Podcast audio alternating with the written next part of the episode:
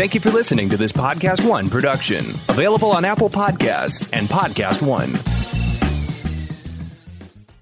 Hi there, it's Laura Wasser, and if anyone knows how much divorce sucks, it's me. I've been practicing family law for over 20 years, and I've worked on thousands of divorces. Creating peace in families is how I lost my voice. From the top of the food chain all the way down to my very first case, which was my own divorce when I was 25. I wrote the book on divorce, or I wrote a book on divorce. It's called It Doesn't Have to Be That Way How to Divorce Without Destroying Your Family or Bankrupting Yourself. That book became a bestseller because it presented another option for ending a marriage. One that doesn't necessarily include lawyers, and one that leaves more money in both parties' bank accounts and less animosity in their hearts. We created It's Over Easy, the one stop breakup divorce resource online with the same principles in mind. So, welcome to the Divorce Sucks podcast, where we talk about breaking up, getting divorced, and moving on. Good morning. Good morning.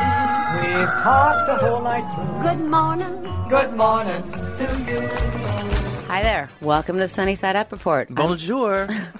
Step on me. I'm sorry. I'm Laura Wasser, the host of the Divorce Sucks podcast here on Podcast One. I'm Johnny Rains, the uh, sidekick of the host of The Divorce Sucks. The Sunny Side Up Report is where Johnny and I review stories of the week that touch on relationships, next chapters, and divorces. One of my favorites this week comes from the Daily Mail UK, wherein we have a spouse who is incredibly sorry for some of the stupid things that he did. However, it doesn't seem that he has curbed his appetite for stupidity because, as his apology to his wife, Mm-hmm. Jose Torres, what do you do, Johnny? Tell me from the male perspective. First of all, though it was reported in, in the UK, this Joker, of course, is American and from Texas. So let's start there. Um, this this gentleman, Mr. Torres, uh, as an apology to his spouse for cheating, had tattooed onto his chest an, an apology. Um, in which he admits that he's a liar, a cheater, a manipulator, a deceiver, I think a wanker slash prostitute no, lover. Whore. That's whore. Whore. Okay, it's it's blurred out on my side. Is it wanker lover? Because it was it, wait a In Texas, that's a big word that they're using in Texas. but it's you- from the UK, You wanker. and a wanker is what they call a jerk off. I understand. All right, and then also dishonest and disrespectful. The thing that is really tragic, though, is that many many of these words are all misspelled.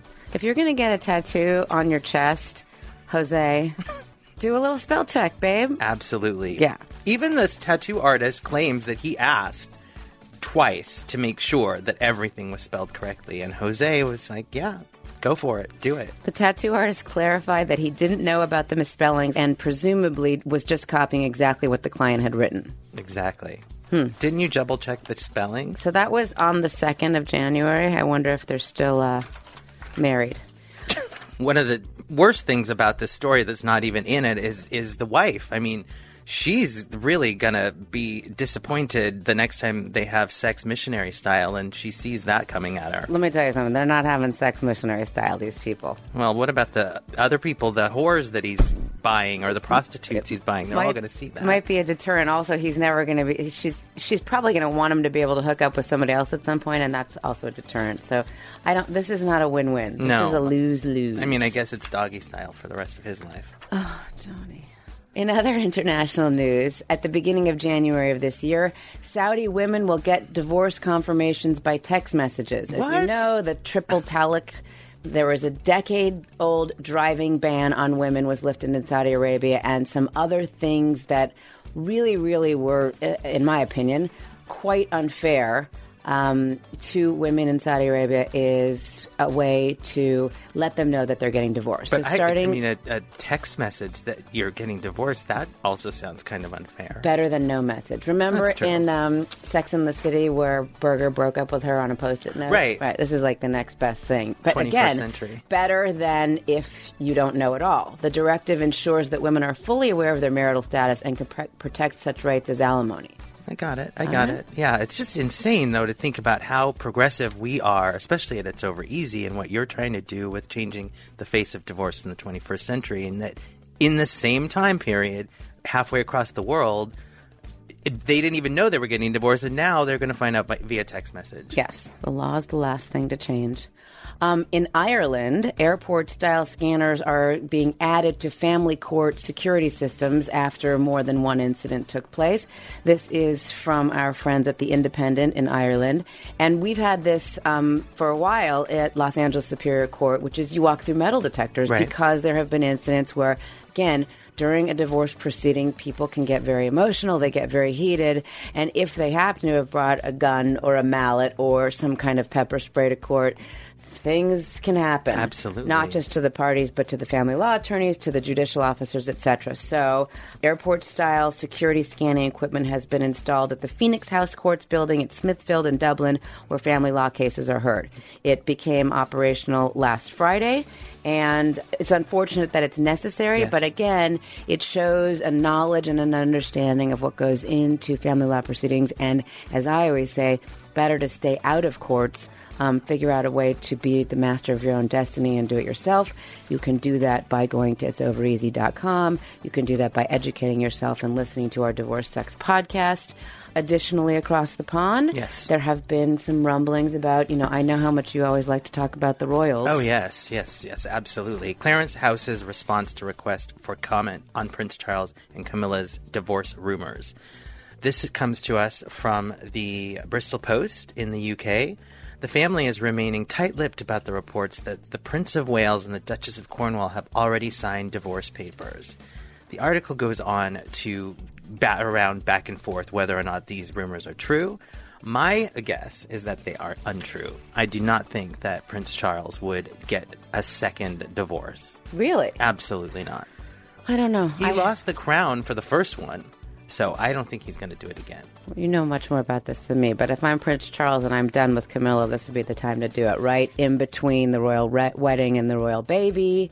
Yeah, but and you she's know what had they all say? that work done. He cheated once. He probably cheated again. I, I don't doubt that, but she's she's looking her best after having probably her third facelift.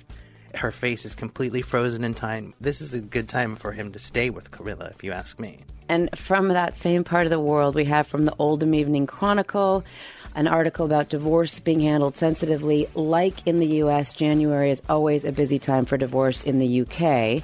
And apparently, January 7th, which is the first work day Monday Right. after the new year, is divorce day in the U.K. And apparently, the UK is really, really trying to get their hands around the fact that people are getting divorced, making it easier for them. And there, too, they have online divorce, people trying to do it in a way that makes sense. Which I think is great. Oh Thank you for those words of wisdom, Johnny. My pleasure. I'm here to help. We are the Sunny Side Up Report on the Divorce Sucks podcast. Have a great day. Thanks for listening, everyone. Hi, Divorce Sucks Podcast listeners. I'm Laura Wasser, and it is 2019, the new year. If you have been through a divorce and you just lost, I don't know, something like 175 pounds in your divorce, how about losing a little bit more, shedding it from your own body? That's where Beachbody On Demand comes in. Is one of your resolutions to get in shape this year, Johnny? It is absolutely. So take control of your fitness journey this new year. My producer Johnny Rains and I have now begun to participate in what is called the Beachbody On Demand 2019 X competition. Surfs up, dudes. Oh God. Beachbody On Demand is an easy to use, streamlining service that gives you instant access to a wide variety of super effective workouts you can do from the comfort of your living room 24 7. Thank goodness. Workouts are as short as 10 minutes that don't require extra equipment. So, in the time it takes you to drive and park at the gym, you could be finished working out. This will work out well for Johnny because when Sleeping Beauty rolls out of bed at about 10 and realizes that I'm supposed to be meeting him at the It's Over Easy office at 10:30, he can do a very quick workout. Yes. And then he can be in the office hopefully on time. And be in perfect beach body shape. Exactly. So you can access it anywhere and anytime, Johnny. You can view it on your computer, web enabled TV, tablet, smartphone, Roku, Apple TV, Chromecast, and more. Excellent. There's a million people that are currently doing Beachbody on demand. Listeners of Divorce Sucks, I challenge you, as I've challenged my producer Johnny, let's get in shape together. I want you to try this service because I would like to see who has the most willpower to stay on it. My listeners can get a free trial membership, including your new 14 day results plan where you can lose up to nine pounds in the first two weeks when you text divorce to 303030. You'll get full access to this entire platform for free. All the workouts, the nutrition information, and the results plan to get you super fast results and support totally free. Again, just text divorce, D I V O R C E, to 303030 for Beachbody On Demand. Start it with us and let's take the 2019 Beachbody On Demand X challenge. Woohoo! Cowabunga! Today's episode of Divorce Sucks is about your earning capacity before and after a breakup or divorce and how to grow your wealth anytime. For women, even if you are the primary breadwinner, in general, we really need to keep in mind that at some point one may have a diminished earning capacity because of the fact that we will bear children. Of course, this is case by case. I had two kids and was actually texting somebody as they rolled me in to get my C section. Nevertheless, I know many women who take time off for different reasons, and it can be challenging to re enter the workforce. And once you're working, whether you've taken time off or not, how do you leverage your money or how do you invest it? To help us answer these questions, my guest today is Miss Tracy Gray. if you want to stay in the workforce and you know you're going to go back, you've got to keep your network strong. You have to be out there, even if it's once a month. We were so fortunate right now that you can go on the internet and find some women networking organization, or not just women, whatever industry you are, it exists. Now, networking is exhausting. You know? Mm-hmm. I actually hate it. I am really good at it. But I'm an introverted extrovert. I'd rather be on my couch watching television with a glass of wine, right? But you must do it. You must do it. You must, because people, when they're thinking who they're going to hire, they think of Jane that I know every day. I'm going to either hire her or she's, I'm going to ask her about someone. Right. So you have to be in those networks. And also reach out to women of color. If you're a white woman or if you're a woman of color, reach out. Make sure your network is diverse. Because if you have all white people, it's all white people. She is an executive in residence at the Los Angeles Clean Tech Incubator, also known as LACI, and the founder and managing partner of the 22 Fund. She is also the founder of the nonprofit We Are Enough, also known as WAE, which is dedicated to increasing the flow of capital to female entrepreneurs. Tracy was recently named one of the 50 women of influence in business in Los Angeles, and before all of that, she was senior advisor of international business to former Los Angeles Mayor Antonio Villaraigosa and senior advisor to the mayor's small business office. She's a fellow Cal alum where I went to undergrad and she got her MBA. Tracy, welcome to Divorce Sucks. Thank you so much. I'm happy to be here. so tell us a little bit about you. You and I met last year at the Girl Boss Rally. Yes. It was your 55th birthday. Yes, I you. couldn't believe that you were 55. I was about to turn 50 and we like found each other in whatever it was called, the green room. Yeah. And like all these other women were walking around and I just was like magnetized force to you. And we sat there and you just gave me some pearls of wisdom. I never forgot them. I said, I'm starting a podcast. I got to get you on it. And here we are almost a year later. But tell us what happened before you met me last April. Before I fell in love with you? yes. Um, well, you know, I started my life as an engineer. I was a systems engineer on the space shuttle program. And I was an engineer for about 10, 15 years of my life. Then I was like, oh, technology, nothing's going to happen with that. I'm going to move on. and went into that growth business, the music industry. But what happened was I was courted by a venture capitalist that I worked for in the music industry to join his firm. And it brought together the different aspects of my professional career technology and entertainment, which is what was happening back in the late 90s mm-hmm. in Los Angeles around venture capital. And I fell in love with that industry. That was, my eyes were just wide open. I, I found that I love helping people grow things and it's creative. And then I don't have to focus on one industry. I have a bit of ADD, so I could help different industries and learn. And I love, I love working with people with big ideas mm-hmm. and helping them reach their goals.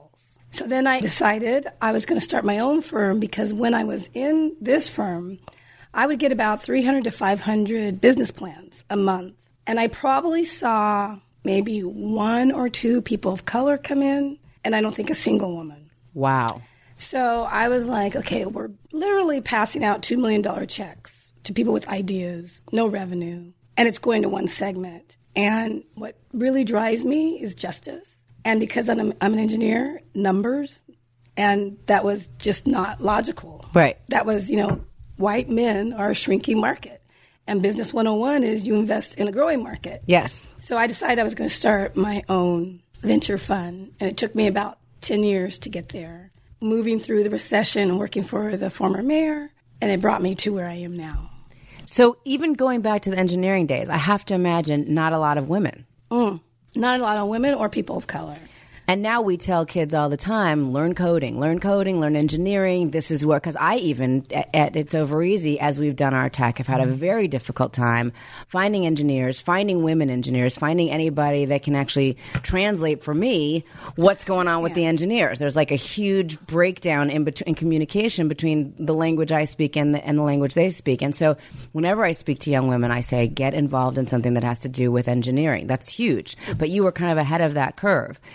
Did that make you very valuable and sought out among people that were looking to either hire someone or work with someone who was either a woman or a person of color or both? Not back then. No. No one cared. Really? No one really cared. Matter of fact, I think I, you know, they always say you have to be two times better as a woman. So as a woman of color, you've got to be five times better. Mm-hmm. Wow. Right. Yes. And so I don't. No one ever mentioned it to me. No one ever thought about it. I don't think it was a thing back then. I probably was more dismissed than anything. Wow. Okay, so now tell us what you do to help other women. Well, my passion is women and money. There's a lot of men that would say the same thing, by Yes, the way. but I think yes, there are. But the the thing with women, there is some kind of weird emotional kind of shame around money for us. Yes, we've um, talked about that on the show before. yeah. Why don't we bring that up with our partners? Why don't we? We'll talk about sex with our girlfriends. Yeah, We'll talk about yeast infections. But we don't want to talk about money. I, and, and we're either ashamed to say we make a lot of money, or we have a lot of money, or we spend a lot of money. There's just some shame, and I think it's because we are considered the caretakers, and we naturally want to take care of people, and so spending and having money seems like it's selfish. Right. Did I read somewhere women control 75% of global consumer Yes. spending? Yes. So around the world. Uh, How is it that we have a lesser ability to kind of get on top of that and be the people that are controlling that? Exactly. And so, and, and also 90% of our capital goes to our families and our communities. And men, it's 30%. Wow. So what the hell are they doing with the rest of their 70% of their money, right? They're either investing it or whatever. I don't want to think about whatever else, but Some of it might be going back to women in some mm, form. or we know substance. that is we we know yeah in some actually in some ways yeah but yeah so combination of that 75% of us controlling that money and making And when she says controlling, she means as consumers, Yeah, what we making purchase. decisions around Whether money. it's Target or Neiman Marcus, listeners. or your home Or your house. or your car. Think about who makes that decision and what is bought. But we do not make decisions around how to grow our money. Um, and why this is important, it's not just because we want to have money, it is an economic imperative that more women have money. If you look at the, there's, there's a list of the Sustainable Development Goals from the UN of how to change things in the world, from climate change to education to um, violence against women. The top five could be solved through women's wealth because that 90% of our capital is going to our communities and families. So we, when we make money, we literally change the world. Are other countries doing better than us in this regard? No one in the world is doing great. When That makes me feel a to little better. When it comes to investing, just women, they just don't feel empowered around it. But we are more successful. If you're going to make money, you're going to make it through women. There was just an article in the New York Times.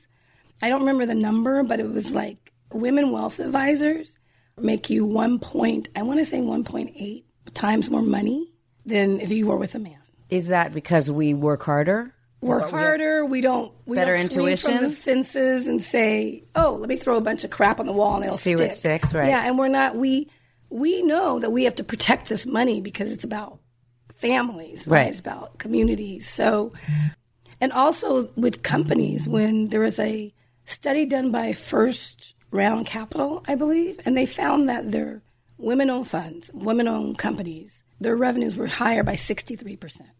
Wow. And then if you just look on the public markets, when you look at if you invest with a gender lens, which is a kind of analysis to do when you're doing public investing. a gender lens. I want Gender our listeners. lens Okay, yeah. investing, and you'll see it as GLI or, and it's it, you know you look at companies led by women or women on their C-suite, women in their boards, products and services for girls and women, or women and girl fri family friendly policies throughout their supply chain. You look at those measures, and if you if you invest with a gender lens, you'll see that the companies that are that fit this are from 45 to 55 to 65 percent higher on different measures of profitability.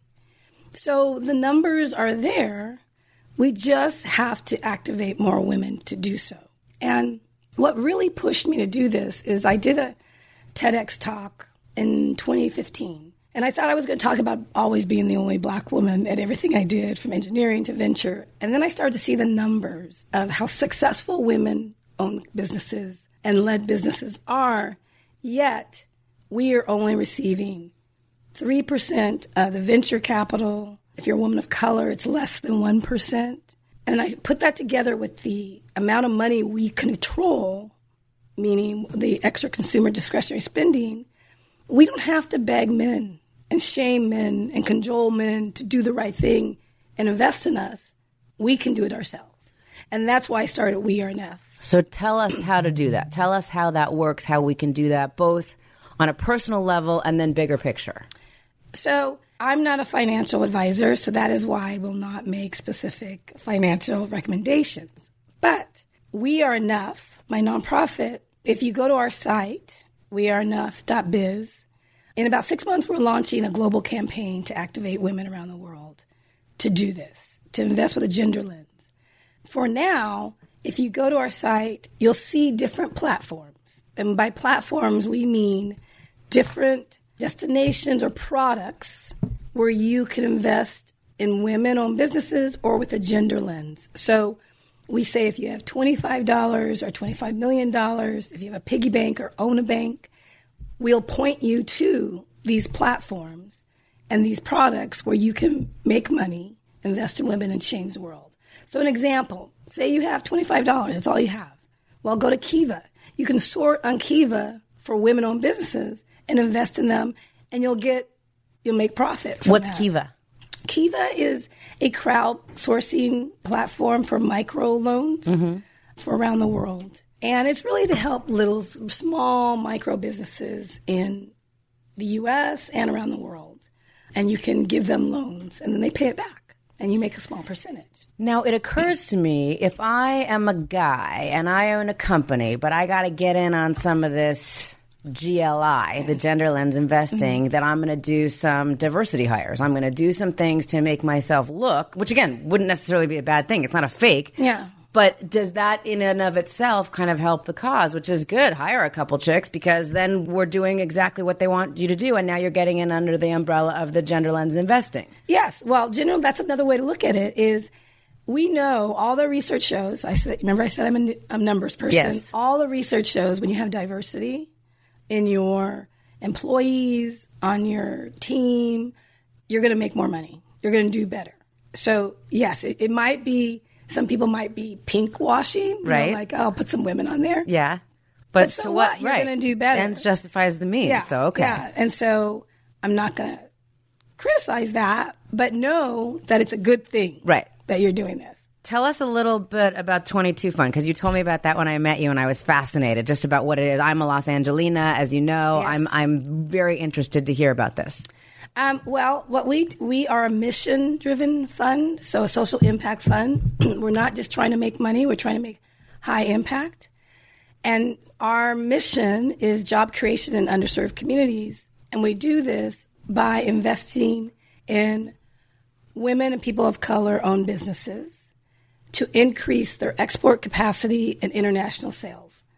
The reason we do this, and in Southern California, is because companies that export and sell internationally make more money, they're more successful, they pay higher wages, and they're diversified around the world so that when there's economic turmoil in one market, you're in a different market. Right. So you can pivot and concentrate on a different market. Having all your eggs not in the same basket, Exactly. so to we speak. all know another lesson in finance in finance is diversify. Right. Right. You don't want to be in all real estate. You don't want to be in all stocks. You don't want to be in all international. Right. So And tell our listeners what the 22 stands for. this is a little bit of a funny story. So there were 44 women and men of color who founded Los Angeles, and they were called pobladores. That's my bad Spanish. We were originally called the 44, but we found out the number four means death Oh. in China. Okay. So we cut it in half when I found out there were 22 adults. Okay. So it stands for the 22 adults that founded Los Angeles. Of color. Of color. Women and men of color. That founded Los Angeles. I love that. I do too. So I know you're not a financial advisor, and I got like the Kiva for somebody that only has 25. What if you've got somewhere between $25 and $25 million? What if many of our listeners are about to receive half of their family estate? So now you're getting a nice little nest egg. You've got enough so that you can hopefully live off of the investment income if you mm. invest it wisely. You've got some money your spouse probably in the past was the one that was investing it for you or some of his people. What can women do that have now become the masters of their own destiny in terms of their finances to figure out good ways to begin investing their money in a way that will benefit them and that will also lead to the kind of things that I, I think our listeners are probably all feeling warm and tingly when they're hearing you talking about women, when they're talking you hear about diversity, when they're hearing you talk about international and best ways of doing things. Where can they go to get the kind of information and education that they need to invest? Well, first, no, you don't have to do it by yourself or alone. Go get get a financial planner, get a wealth manager, and get a woman. I mean, this New York Times article just said if you have a woman wealth advisor, you're going to make more money. You two guys, by the way, this show is not Yeah, just for women. just if for you if women. you if you're a guy, go get a woman. If you care if they're your- making you more money, why wouldn't you do that? yeah, that's what I don't understand. It's like it's not. I, the reason I switched to women is because the men weren't doing it, but they should be, right? So make sure you get a financial planner that you feel comfortable with. I constant. You're going to be telling them your per, more personal information than anyone, right? They're going to know you. Well, except your divorce well. lawyer. Yeah, yeah. except for we know it everything. And you need to have someone that you feel comfortable with because they work for you. I find a lot of women when I'm telling them, you know, t- ask your ask your manager to put a certain percentage of your money in gender lens investing. And if they say no, fire them because Right. they work for you. Right. I get a lot of women who are like, but I'm afraid. I'm like, they're friggin' making right. money. You're the customer. you. The customer Yeah, is always you- right. yeah. Tell them to do it. So, so get a get a, a female, hopefully advisor that will work with you and do what you want and educate you, not just tell you what to do, but educate you. Then there are ways that you can move your 401k if you have that into um, gender lens investing.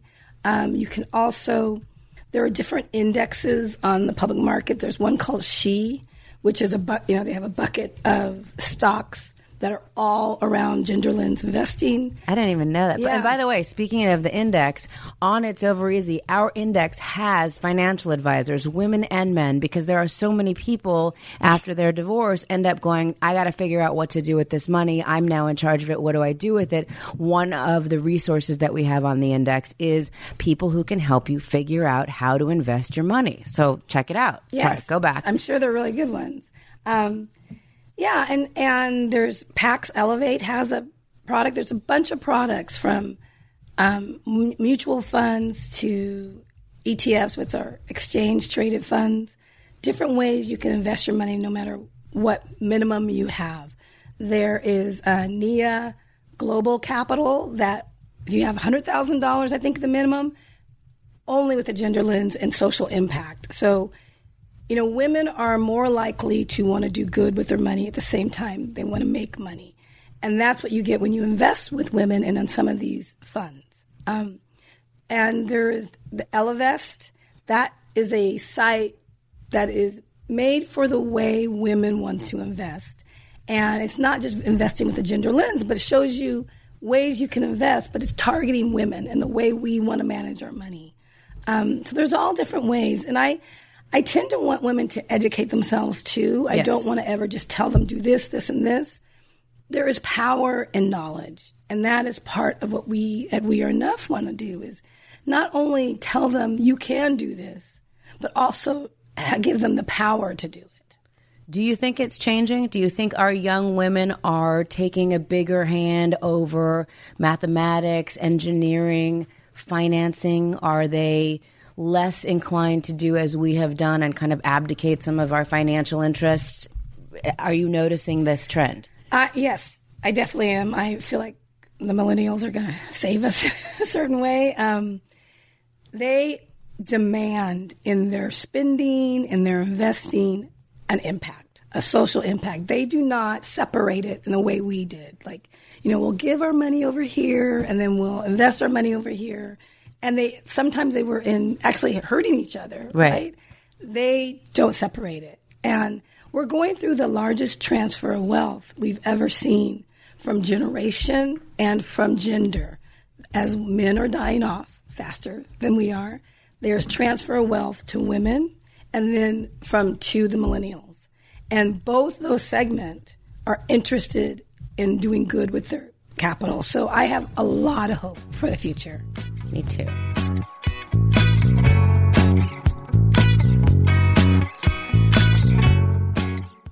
Alexa isn't the only one with breaking news. Make sure to hang around at the end of this podcast for the latest breaking headlines on the AP News Minute.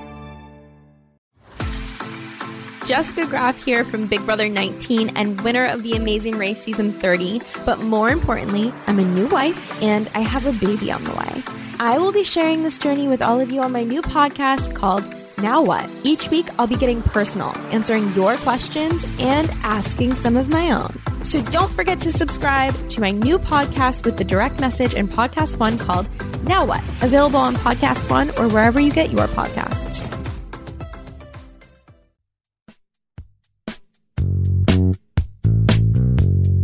Wasser, and you're listening to the Divorce Sucks podcast. In addition to practicing family law for more than two decades, I am also an entrepreneur and the founder of a startup called It's Over Easy. We enable people to navigate their own divorces online. As the founder of a new company, I know a thing or two about raising financing and looking at my business not only with a gender lens, but also with equal opportunity forefront on my mind. I've also been fortunate enough to have good friends to bounce ideas off of, like my guest today, Tracy Gray, who has over 20 years' experience assisting organizations in a variety of industries to reach their investment and marketing goals. But who can you turn to if you don't have someone you can speak to about financial matters, or if you're re entering the workforce after a divorce or after having children? Who can you turn to for guidance in regaining an income? I was in New York last month speaking on a panel about this very subject, hosted by Luminary, which is New York City premier collaboration hub for women and women identified who are passionate about professional development and expanding their networks. After the panel, I sat down with Gina Hadley and Jenny Galluzzo, the co founders of The Second Shift in New York. We talked about women getting back into the workforce and what they do resonates with our conversation with Tracy today. So the elevator pitch for the second shift, because now we have it down pat, is um, the second shift is a marketplace, and it connects a highly curated, vetted membership of professional women with our employer partners that understand the value in their expertise. Our members work on projects that are quick and deployable remote and boots on the ground in office jobs where they're actually leading teams. Jenny and I had the idea that there were too many women that were trying to figure out a way to work during this quote unquote messy middle portion of their lives. So we wanted to make it easy. So we created a opportunity for women to keep working. And does Second Shift only work with women? We do, and there's there's a couple of reasons for that. Both Jenny and I feel like we understand this demographic very well because we are both professional women, but also in the way that we look at life, we're very pragmatic. And when we can solve the problems that professional women face, whether it's pay inequity or gender inequity in the boardroom, I will move on to another problem. But once I stop looking at that McKinsey pipeline that makes me want to vomit and it's all 50 50 the whole way through, as we say, we don't find jobs for men, but we also don't find jobs for astronauts. So And the, the goal, the, the explicit mission of the second shift is to attract and retain critical female talents. There's something like 6% of CEOs in the US are women. So if we don't keep women going and we don't allow them opportunities to get into executive leadership roles, then that will never change. And Right. the hope is that it then trickles down to all sorts of opportunities for all women to grow and to have that career path that cracks the glass ceiling. I love that. Talk about disrupting an industry. Do you guys help negotiate the contracts with the with the people that you place? We are pretty confident that our members know better Right. what they're worth. Okay. Because we work in such with such diverse talent. It is broadly marketing and finance, but I don't specifically know what a media buyer for a company like Starcom, what it is that she does every day. She knows, pardon me, better than anybody what she's worth. Okay, so that it's, being it's placement more than anything else. It's it is a finding marketplace that they connect, and this is part of the reason that we feel like we're doing something that will enable more women more access to opportunities. Is by creating a marketplace, we've taken out that the need for you to know exactly who you want to come and fill a job because it used to be Mary's going out on maternity leave. We need somebody to come in. I'm going to call Laura. Remember, she came in last time. But if you're not in that network, you're not getting that Right. project. So what we've done is we've created a marketplace. We are there for we are there every step of the way. If you need help negotiating a contract, if you want to know best practices, um, but what we've also realized is that if we want this to move quickly, we have to remove the latency. And a lot of the times, the things that are a sticking point are the fact that someone gets involved who doesn't know exactly what's going on. We're back with Tracy Gray after hearing the tape of Jenny and Gina and the second shift and knowing what I know about both the 22 Fund, which has a job creation mission, and with We Are Enough, which is a company that helps to globally achieve economic independence through investing in entrepreneurship. How does Second Shift dovetail with the kind of things that you do? Does have you heard of these kind of companies? Are you interested in the ideas that these guys have? Again, there may be a bridge between what they're doing and finding jobs for women getting back into the workforce and what you're doing. But how do all of these things kind of converge to ultimately achieve the goals that you and I have been talking about today? The one word that one of them mentioned was network. And women and people of color are left out of that network and ecosystem of Silicon Valley, Silicon Beach, Wall Street, name any industry. Why? Because we're busy doing things that actually change the world instead of networking and building our wealth in that way, right? I think. I'm not sure. that We're, but I also think white men don't want us in them. They don't feel comfortable when we're part in the room that they feel like they have to do something differently. Right. So these networks that are being created are more women friendly networks. It doesn't mean men are being left out. They're just more women friendly. They're they're not that competitive space. It's um, collaborative space that is being created. So from looking for jobs, these networks where women are sharing and um, sharing these potential um, opportunities and different types of financial services that are being created for women. It's a different way of creating a network that we've long term been left out of. And I mean, I have heard and I have at times seen in life that sometimes women can be more difficult to deal with as mentors or employers than men. We can be very, we want to be the one girl in the room and all the guys love us. And so sometimes we aren't as helpful. Do you see that changing? Because I've seen that change definitely in the past decade or so. And I never quite even saw it. I mean, you could always point out one person in any ethnic or demographic Right. like and that or doesn't have to do with their gender or their No, ethnicity. They're just an asshole. Yeah, right? just exactly. And so I find people bring that up. I'm like, do you say that about every asshole man that does this thing? I've never heard anyone say, but what about it's so hard to work for men? Sometimes it's really, really hard to work for them. So I don't see a change because I don't believe it was a problem in the first place. I think it is a diversion from the topic of having more women on decision making power and and running companies. And I think I don't really fall for that. So Another diversion, Me Too movement. Is it true that it is going to separate the genders and make it more difficult for women to get jobs because men will be so nervous having to interact with us? look, if you do the right thing, you're not going to be nervous. If you're an asshole, something's going to happen. Right. And you know- to men: don't Yeah. pull your dick out during the meeting, Yeah, and there's not going to be an issue. I don't know what the problem is. I don't, if you if you do the right thing, it's fine. And I don't. This whole backlash is another, like Jeff? you said, another diversion from the topic of empowering women. I don't know why man, men feel feel threatened at the idea of women being more empowered. You don't? I- How about the 1.8 percent that they're making more in as the financial Well, advisors? just- yeah, well, I mean, That's why they like, feel threatened. They could make more money too if they were if they invested with women. And I also, I think the Me Too and Times Up movements are super important, but their responses, their reactions to men behaving badly.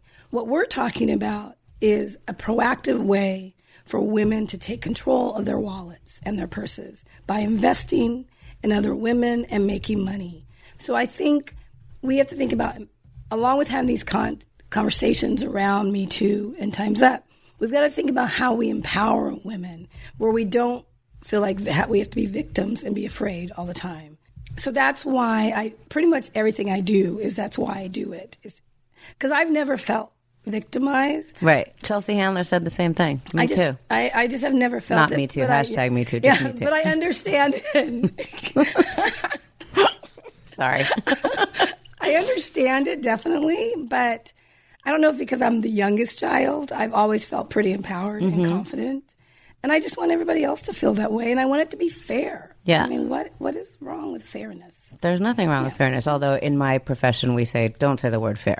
There's nothing that's going to be fair about this process. Justice. But I de- but justice absolutely. Following the law absolutely. Doing the right thing absolutely. Today, January 15th as we record this is Martin Luther King Jr.'s birthday. The episode will drop on Monday, January 21st, which is Martin Luther King Day. Which basically just means for me, my kids don't go to school, but if your kids go to LAUSD, they may not be going to school anyway. exactly. Um, let's talk a little bit about you personally. We're going to get to the interrogatories in a minute, but you have been married before, correct? Yes.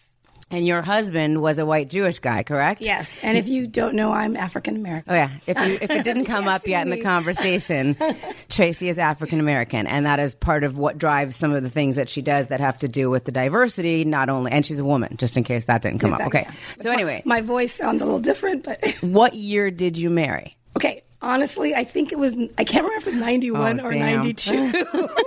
it's one of those years. And how long were you married? We were married 10 years, but we were together 15. Okay. And was it weird for you to be dating a white guy? No. And was it weird when you brought the white guy home to your family? No. Was it weird to be dating a guy that was, I'm assuming you're not Jewish by birth. Was it weird to be dating a guy that was Jewish?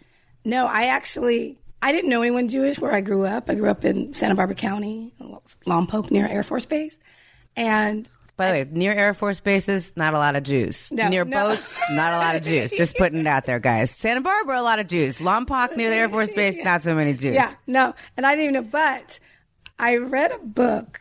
I can't be the one, or I can't remember what the name of it, and like kind of fell in love with Judaism. Really? Not knowing I did. The spiritual, the mystical, the Kabbalah yeah, of it all, all the it. cultural. All of it. Okay, so now you meet this guy. You're like, oh, you're Jewish. I just read this book. This is so amazing. He was like, huh? Well, that was in high school. I Okay. read the book. Um, it became a, it became a movie. I wish I could remember. What, Robby Benson was in it. Oh my God, you are dating yourself, lady. Well, I'm 55. Robby Benson. What was it? Anyway, it was a Ju- it was a book. Anyway, Right. So I have an all uh, like a lot of my friends are Jewish. A lot of my female friends are Jewish. I have a lot of black friends too. I just because so cool. Back to Martin Luther King Day. You know, the Jews were on the battlefield of civil rights movement with African Americans. Yes. We've always had this connection. So, you know, my my ex husband told me the story when his when he told his mother, you know, he's fallen in love, he's met this girl, and I'm gonna bring her to meet you and and I have something to tell you and they're like, What? And he goes, She's black and his mother said, But is she Jewish? so she didn't care. Everybody has their thing. Yeah. So you know, I you know I will date the rainbow. I don't really care about I'm just interested in people. Yeah, my I'm dad. in My, differences. my dad once said to me when I started college, he said, not that I wasn't dating before this, but I went to Beverly Hills High School, so there weren't that many other people to date there besides white Jewish guys. but my dad said to me, bring home whoever you want. Bring home an African American, bring home a Chinese guy, bring home a Hispanic guy, bring home a girl.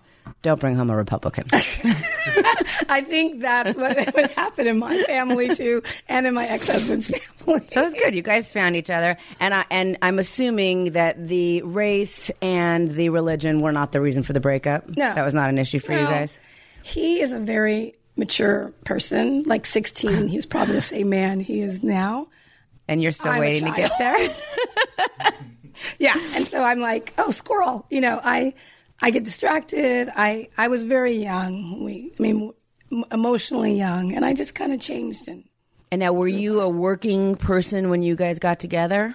we met in college, broke up, and then got back together. Yeah, so I think I was working by then. So it wasn't like you had to get back into the workforce or anything. No, but you know, I've changed my um, profession Right. several times. Right. So I kind of had to start at the entry level. She's like the time. Madonna of engineering investors. She just keeps recreating herself. I love it. boredom. Um, and so I had since I had to recreate myself. It was like re-entering each Right. time. Yeah. Um, and I would just do my home, do a lot of my homework and network. Luckily, I worked in careers that were a lot of men, so I really learned from men. Right. I, you know, I, I am trying to unlearn from men to be quite frankly, and try to be more woman-like in the way I approach work and network. Tell us what that means. As a mentor to a young woman, what would you say uh, to make her or them less man-like in the way they approach things and more woman-like? I, I know I've been asked this, so I don't mean to put you on the spot, but I have a feeling I know some of the things you're going to say. I, you know, less competitive.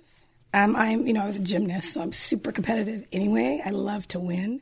But I remember when I was in business school, we took my negotiation class.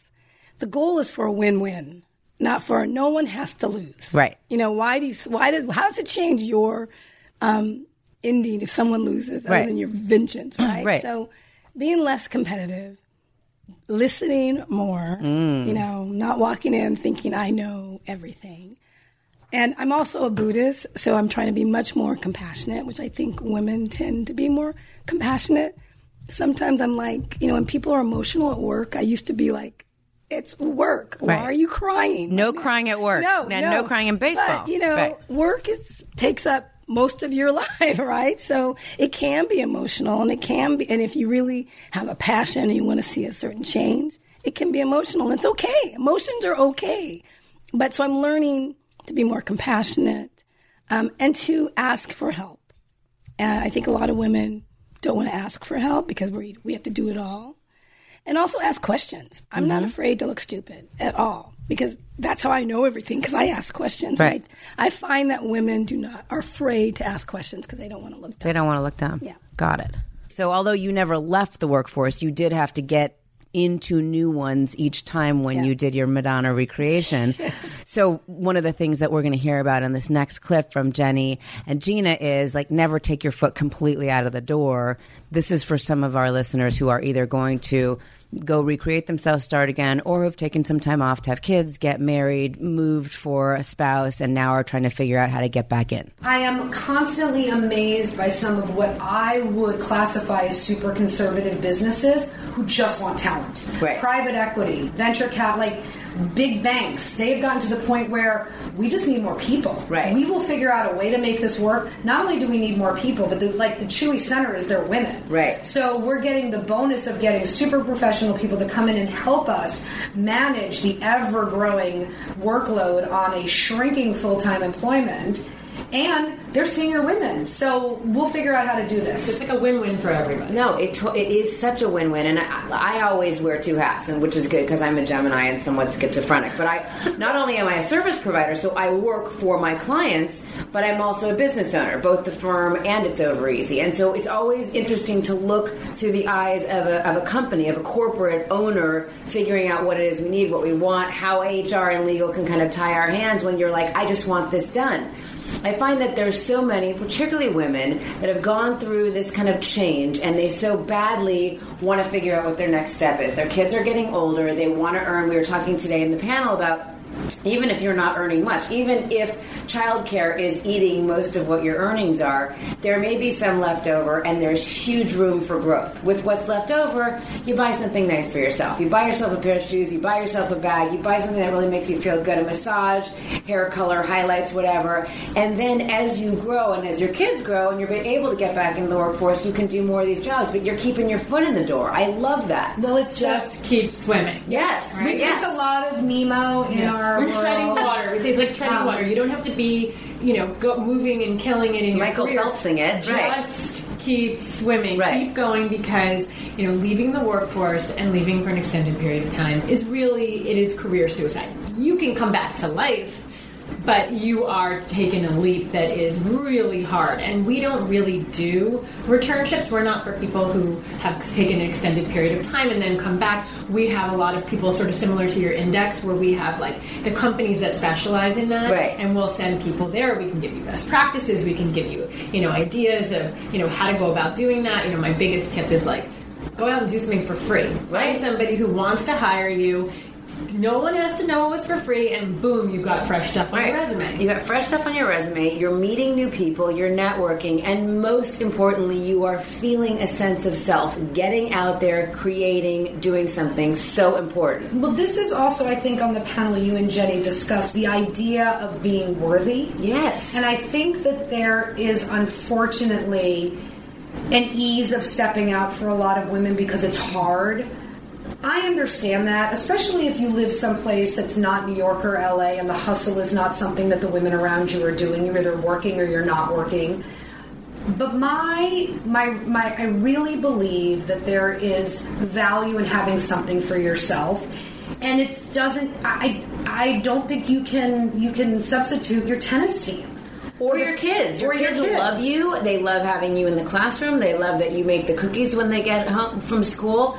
But no kid is going to appreciate his or her parent as much as a coworker really is going to see the value. And also, there's not the same give back. I I really feel as a working parent, you can you can do both. You can. You can, and that's you just can't do all of it every day. You know, to the you know, you're not going to make the cookies and be every the day. Your kids should not be eating cookies every fing day, guys. But That's you can do it once in a while. Right. You go to the library one time. You go to the Hanukkah party the next time. You go to work. You know, you can do all of it. You just can't do all of it at the same time. And I've had the benefit of being a working parent with a partner whose kids are a little bit older. So I've had the you know Gina's kids who are you know a few years older than mine, and I can see like down the pipeline because you get very myopic when Yeah. your kids are little, especially, and you think it's they're never going to get older. They're going to need me forever. It's always going to be like this.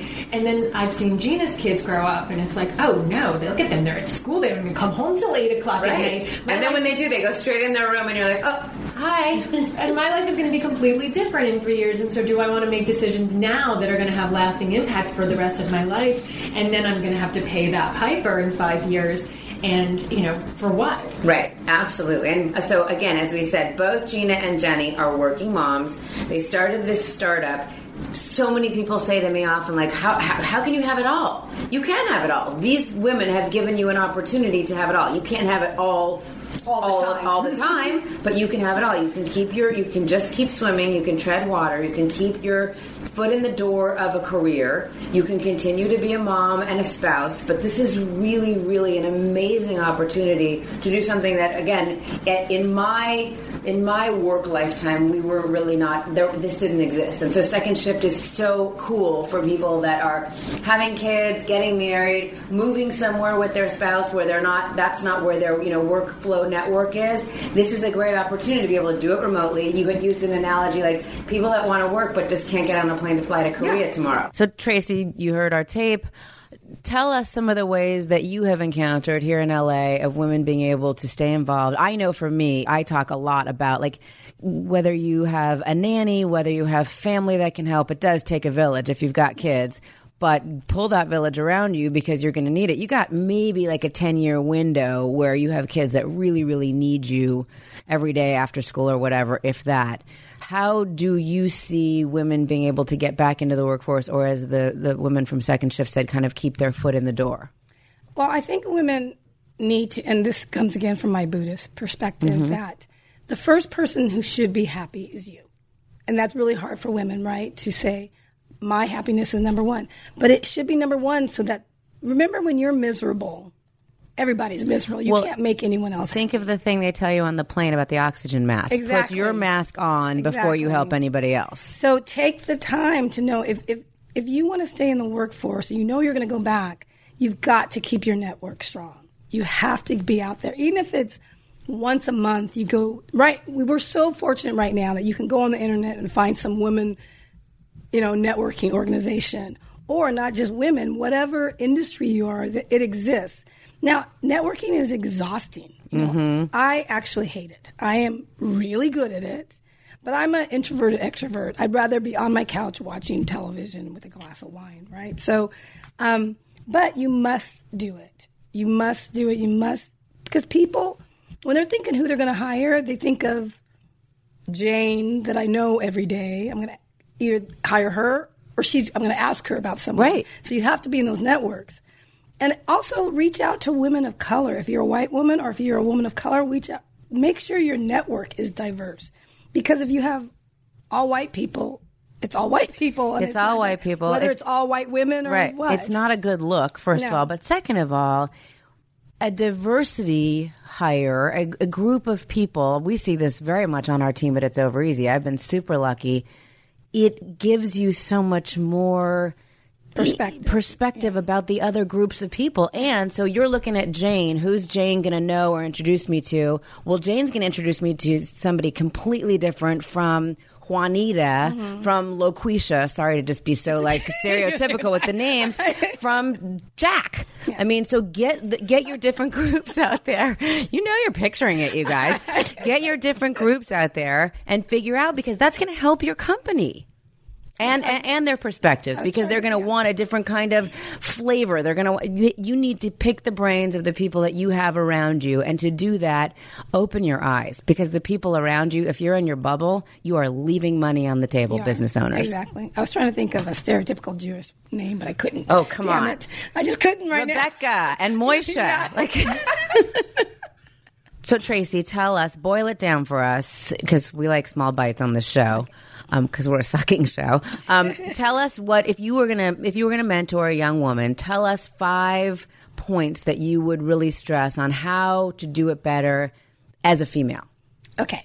So I would say this is for women and men because we're moving into a time of the feminine time. It Mhm. doesn't mean women only. Cool. So men need to kind of think about this too. So, and it's what I learned, and I learned from the mistakes I made, right? Be less competitive, listen more, be more compassionate for the other and for yourself, Be a- especially be a yourself. Buddhist. Be a Buddhist. Yeah.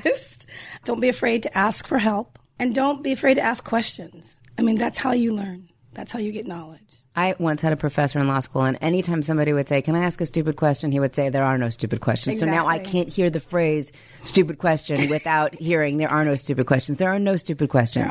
And anybody that sits back and looks at you like you're stupid for asking a question, I assure you that person did not know the answer to the question. And they wanted to ask, And they ask wanted to ask it too. Right. And they were afraid. Yes. All right. So on every show, we do the divorce sucks interrogatories, Tracy. Yes. So I know that you are divorced right now. Are you dating or single? No, but my um, psychic told me I'm getting married this year. Oh my goodness! Wow, a I- prenup. and, I, and I said, who? who? Well, prenup. you- yeah. we'll, we'll see. I I 2019. prenup. That would Yeah. be great. What's your favorite breakup song? You know, pretty much anything from the t- first two Coldplay albums.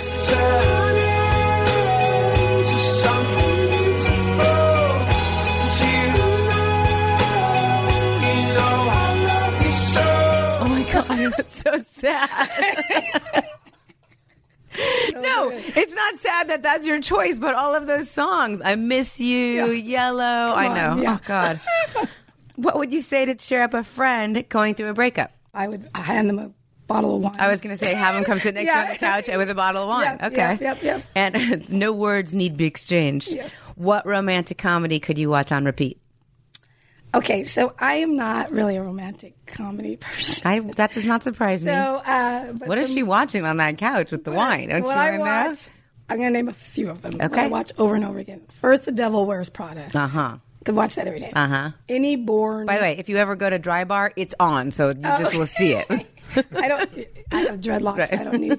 Um, any Bourne identity, you know, Bourne Oh, identity. right, right. Those. That's not a rom com. I know. I'm Okay, telling just you, I don't. just your favorite movies. I don't watch them. Okay. Every Harry Potter. Okay. movie, and every Lord of the Rings and every Star Wars. Oh my God, do you like Dungeons and Dragons too? No. Okay, good. No, Just it's a whole different thing. Okay. I'm a blerd, which is a black nerd, and we have a certain area that we like to do play you, in. do you do Game of Thrones? yes. Oh, but okay. I can't watch that over and over because it No, no, because it scares it's. me. Oh yes. It's okay. scary. It hurts. All that stuff. Okay. Too much blood. Yes, I've never seen one. I gotta. Okay, Tracy. Sorry, I that's don't have to okay. Blerd. I haven't heard that before. Happy Happy Martin Luther King Jr. Day. Blerds out there. Um, thank you for joining us today, Tracy. you are truly, truly one of my favorites. Tell our listeners how they can reach you and how they can find out more about the Twenty Two Fund and We Are Enough.